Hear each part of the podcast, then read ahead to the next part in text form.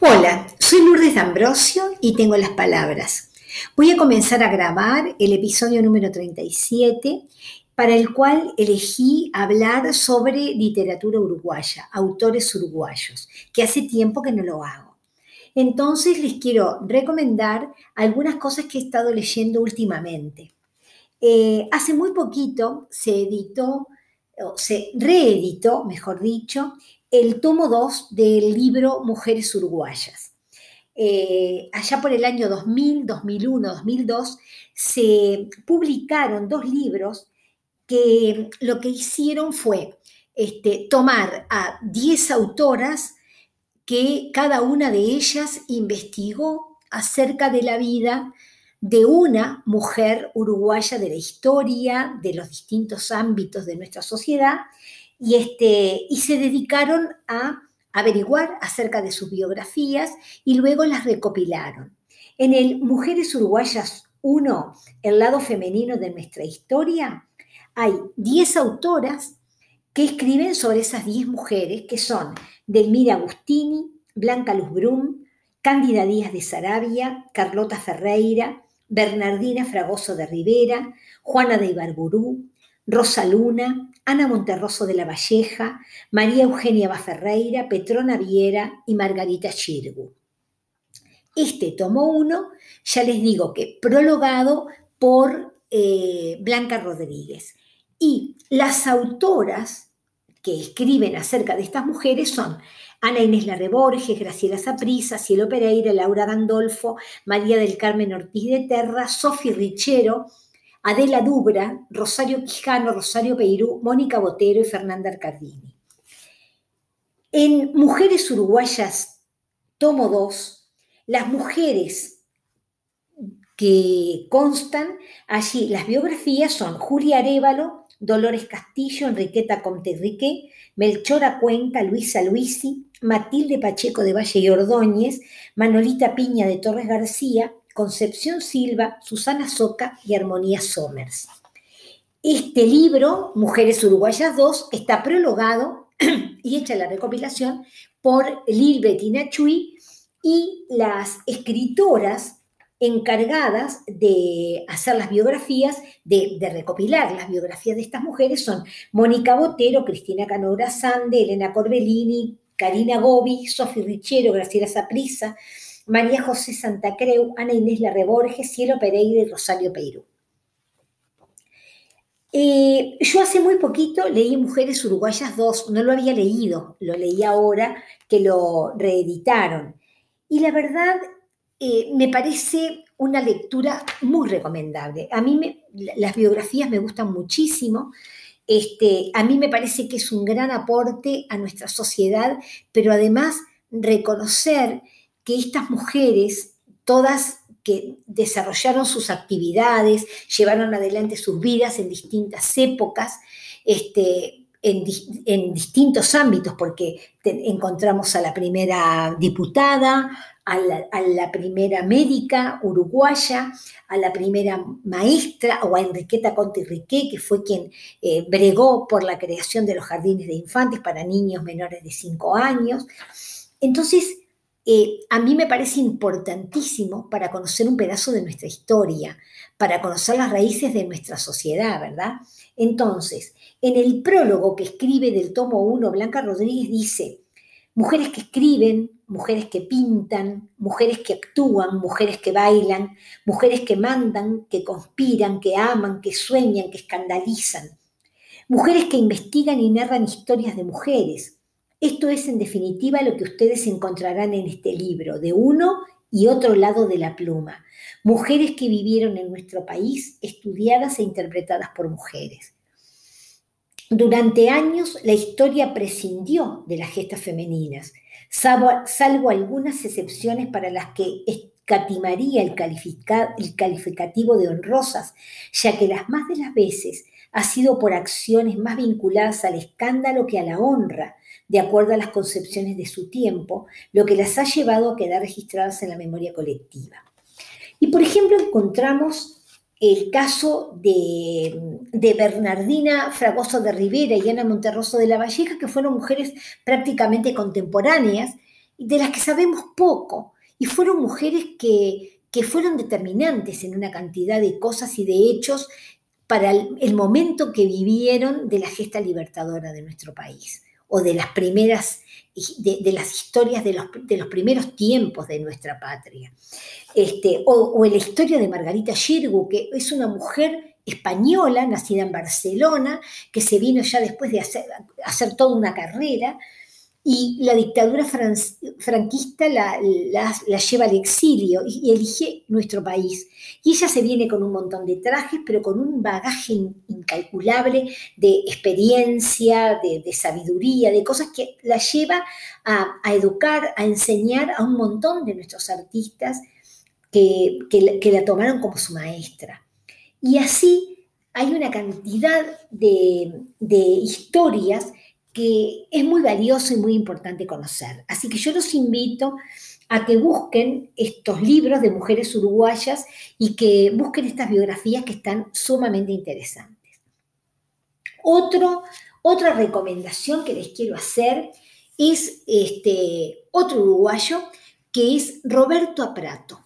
Roberto Aprato es eh, un escritor eh, nacido en Montevideo en el año 1950, que es profesor de literatura en enseñanza secundaria y de teoría literaria en el Instituto de Profesores Artigas, que dicta clases de narración creativa en la Católica y de guion en la licenciatura de medios audiovisuales este, de la Escuela Nacional de Bellas Artes.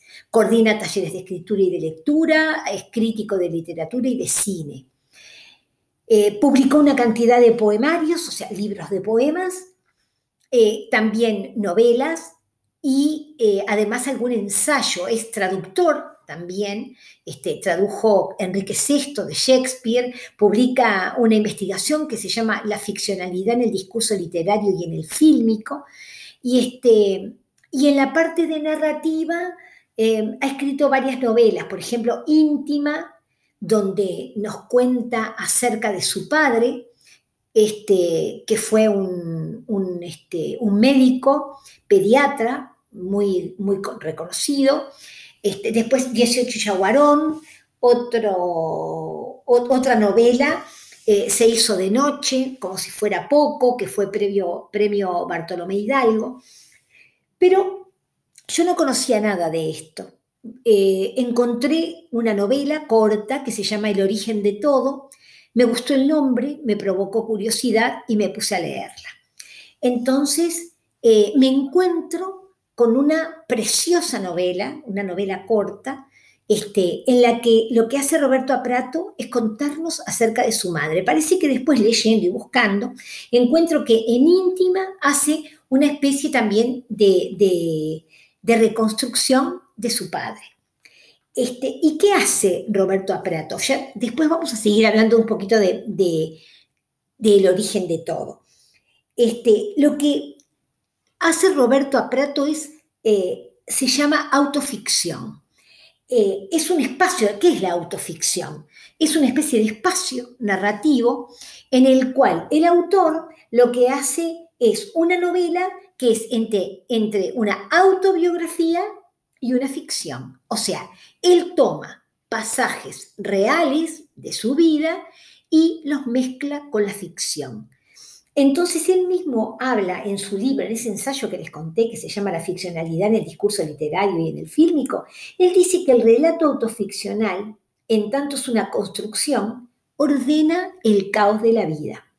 Entonces, ¿qué pasa? Acá nos da la pauta de lo que él quiere hacer él quiere ordenar los recuerdos de su madre, ¿no? me parece que, es la idea, ordenar esos recuerdos que tiene de su madre, pintándonos un retrato en ese libro, El origen de todo, que no es el origen de todo porque habla de su madre, sino que es una madre que no cumple con el estereotipo de la madre perfecta o aquel estereotipo de la madre cariñosa, abnegada, no, es una madre común y corriente, una madre que, que, no sobresale por una cantidad de cosas, y sí es su madre a la que él quiso, la que lo formó y la que le ha dejado un montón de cosas, y habla con un amor increíble. Este, me gustó muchísimo eh, su propuesta y su literatura. Eh, ya les digo, después eh, leí Mientras espero, que es otra novela corta, que miren lo que hace. Él parece que surge la idea de escribir esta novela corta a partir de la espera que debe desarrollar en, o, debe mantener, por ejemplo, mientras está, mientras quiere, hace la fila para entrar a un cajero automático. Entonces él mira por abajo de la puerta de vidrio que tiene una parte en la que no se ve y ve los pies de la persona. Pero esa persona demora mucho y hay una cola impresionante y sin embargo sigue demorando. Entonces ellos, uno se, se pone a pensar, ¿cómo demora? ¿Qué le habrá pasado? Pobre persona, eh, este, se le trabó la tarjeta, no, no encuentra el PIN, algo le pasó. Bueno, todo eso que nos pasa siempre, o mientras estamos esperando para entrar a una consulta, o mientras estamos esperando cualquier otra cosa, empiezan a surgirnos en la cabeza un montón de inquietudes, un montón de preguntas, y él toma esas esperas para construir un relato ficcional que es muy entretenido y que es muy creativo. Otra novela en la que hay un hombre, este, que, mm, un jubilado de un empleo público, que lo que hace es escribir, se llama eh, La Carta Perdida, y es una especie de, eh, de, historia con un sesgo medio como policial, porque él encuentra, este, este hombre es un jubilado que está muy contento con su nueva categoría de jubilado, de tener pocas cosas que hacer, escribe para una revista argentina y para unas publicaciones, para unos semanarios, y, este, y bueno, sale a caminar y de repente encuentra una carta que no sabe de quién es ni para quién es, pero encuentra esa carta y eso le provoca un desacomodo ahí que él debe resolver. Eh, me pareció muy creativo, eh, Roberto Aprato, ya les digo, este, es uruguayo, eh, no, no, lo conocía, me gustó mucho lo que escribe y, este, y lo recomiendo. Les voy a leer la primera parte de El origen de todo, esa novela en la que nos cuenta de su mamá. Este, dice así, empieza así la novela. Ahora entro de nuevo a la realidad. Hechos, acciones, estados de ánimo, circunstancias que saco del pasado para que encuentren su sentido en el orden del presente. Estoy acá para ponerme a escribir como si no dudara de ese sentido, de la razón del recuerdo y de su puesta en escena. Es más, la duda es el origen de la escritura. Por eso queda olvidada una vez que empiezo, como ahora, a pensar en mi madre. Sé que ya he escrito algo antes, pero sobre todo he pensado, he hablado sobre ella es inevitable. Raramente recordamos las cosas como sucedieron, las líneas de acción, la sucesión de cuadros, lo importante y lo trivial de una vida quedan en otro orden o se pierden, se desgastan, a veces de tan presentes que parecen. A medida que escribo, el sonido de la voz aplicado al hecho de ocuparme de algunos puntos y no de otros, de componer una imagen, produce una manera de ser de la realidad que prescinde de lo puntual para ir a otra parte, la del registro. En este caso, el registro del hijo. No hay justificación para escribir acerca de la madre. Sí tiene que haberla para lo que uno eh, que escribe, que sea, como en cualquier caso, algo más que eso. Ese es el laberinto de datos, fechas, momentos aislados, situaciones conocidas, situaciones observadas en forma de escena, relatos, detalles y lenguaje que veo y se desvanece delante de mí desde mucho antes de que decidiera escribir esto para, por decirlo de alguna manera, cumplir con ella. Así que ahí está mi madre, en plena acción a lo largo de toda mi vida. La veo al comienzo, sentada frente a la televisión en el apartamento de la calle Berro donde pasó sus últimos años. 36 años, si soy exacto. Ahí ella con el perfil a la vista, morocha, de nariz fina, mirada penetrante, las comisuras estiradas que le daban una mueca de risa, sólida como metida en su cuerpo, con un busito de hilo, de pollera, tejiendo frente a la tele, a la luz de una lámpara que dejaba oscuras el resto del living. Recuerdo esa penumbra. La imagen existe aunque no haya nadie que la interprete. Es decir, no es solo un símbolo, En ese estar sentada reside una idea de descanso, no solo del trabajo del día, sino de su vida entera.